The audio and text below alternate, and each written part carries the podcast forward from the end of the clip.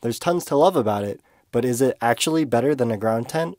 I'm testing the Thule Approach Medium. Setting up the Approach is simple and quick. Just unzip and remove the cover, unclip the tent, undo the ladder strap, you're done. So the interior is very similar to a normal tent. The big difference maker, this is a built-in mattress, which means you don't have to use your own sleeping pad. The biggest, most obvious con to rooftop tents is the price.